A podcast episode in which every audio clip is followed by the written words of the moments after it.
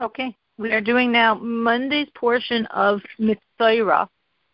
But this Torah portion is dedicated primarily to the purification of the one who had the tsaras, spiritual disease expressing itself in this skin disease. And now the person has completely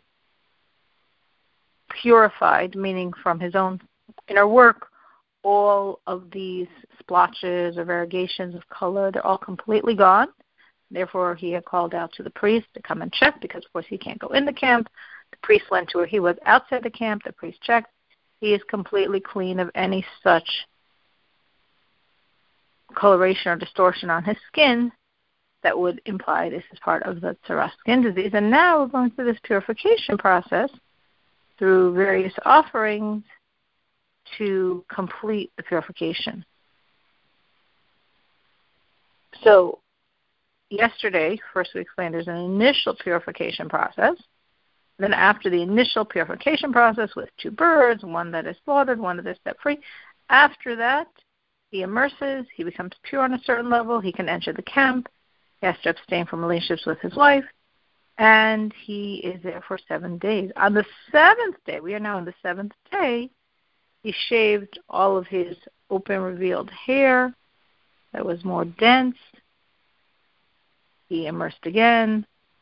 On the eighth day, he's now taking offerings animals, these lambs, male lambs, female lambs, uh, a certain amount of flour, a certain amount of oil.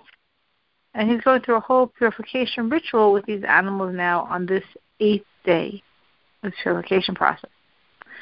So we are up to chapter 14, verse 13. So again, we had two male lambs and one female.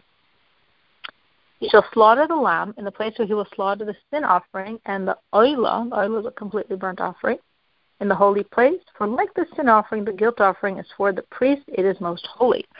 So this verse is a little bit confusing because this lamb is not being brought as a sin offering. It's brought as a guilt offering, but the called technically he was the asham. But there is some commonality. It's not like a traditional guilt offering. It's slightly different. There's some variation on the traditional guilt offering, and in some ways it's like the sin offering, but generally it's considered in the category of the guilt offering, as Rashi will explain. The question that Rashi initially asks is why are we instructed in this verse where to slaughter it?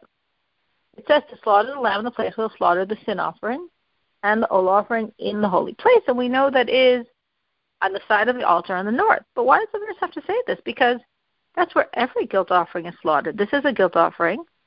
Why would this be different than any other guilt offering? But because it's not like all other guilt offerings, because we do something different with it, we had this concept that we discussed yesterday that it had to be placed before God, the one being purified and these offerings. And since normatively guilt offerings don't have that obligation, so you might think, okay, it's not like a regular guilt offering, and therefore it's not slaughtered like a regular guilt offering. Maybe it's slaughtered where it was placed on the eastern side of the courtyard.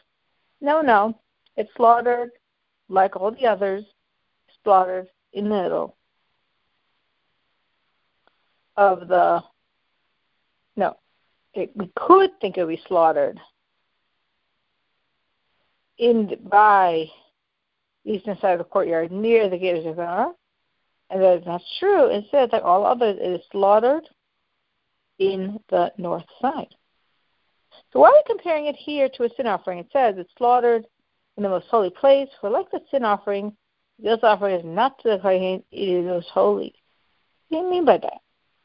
Well, the the discussion of the Talmud happening happening here, discussing these these offerings, says that this guilt offering is not like all other guilt offerings. It has sort of resemblance to a sin offering because you take some of the blood of this offering and you put it on the cartilage of the ear of the one being purified, on his thumb, on his big toe.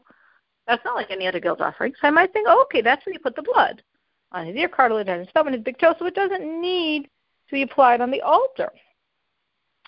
So therefore it says, no, no, like the sin offering, the guilt offering. So just like the sin offering has the blood sprinkled up on the altar, this guilt offering does too. then I could say, okay, so maybe let me go all the way like guilt, like a sin offering, because the sin offering, the beach, is it's desires, it's, it's satiated by the blood.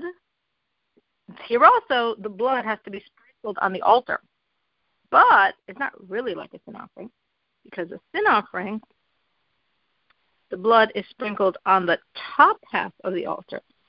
But in a regular guilt offering, including this one, the blood is sprinkled on the lower part of the altar. So we see, as I said, in certain ways it's comparative to the sin offering, but in other ways it is like every other guilt offering. And the priest shall take from the blood of the guilt offering this guilt offering, because truly is a guilt offering, even though it's placed even though we put the blood on the ear and the thumb and the toe, it is still a guilt offering. It's slaughtered where the guilt offerings are. Its blood is sprinkled on the altar of the way of the guilt offerings. We're taking from the guilt offering, and the priest shall place it on the tenuch, which Rashi translates as the middle section of the ear, the tenuch of the right ear of the person being purified, and the thumb of his right handle, and the big toe of his right foot.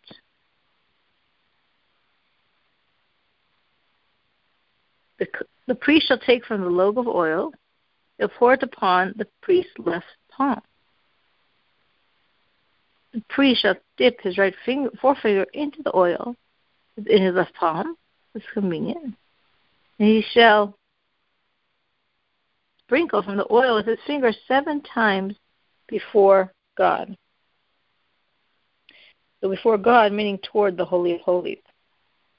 Some of the oil remaining on his palm the priest shall put on the tenuch, this middle section of the ear, of the right ear then being purified, on the thumb of his right hand, the big toe of his right foot. The blood of the guilt offering, he is going to place all of these oils. And the rest of the oil that is on the priest's palm shall place upon the head of the person being purified. The priest shall provide him atonement before God. The priest shall perform the sin offerings and provide atonement for the person, being purified from impurity. To that, he shall slaughter the ola offering, and the ola offering, and that which is completely burnt up. The priest shall bring the ola offering that was completely burnt up, and the meal offering on the altar, and the priest shall provide him atonement and he becomes pure. So this meal offering is not an independent meal offering, which sometimes it is. Here it's a meal offering, so to speak, accompanying the animal offering and the oil libations. And this is typical, this is characteristic, that when you have these animal offerings, you have very often animal offerings and these flour offerings.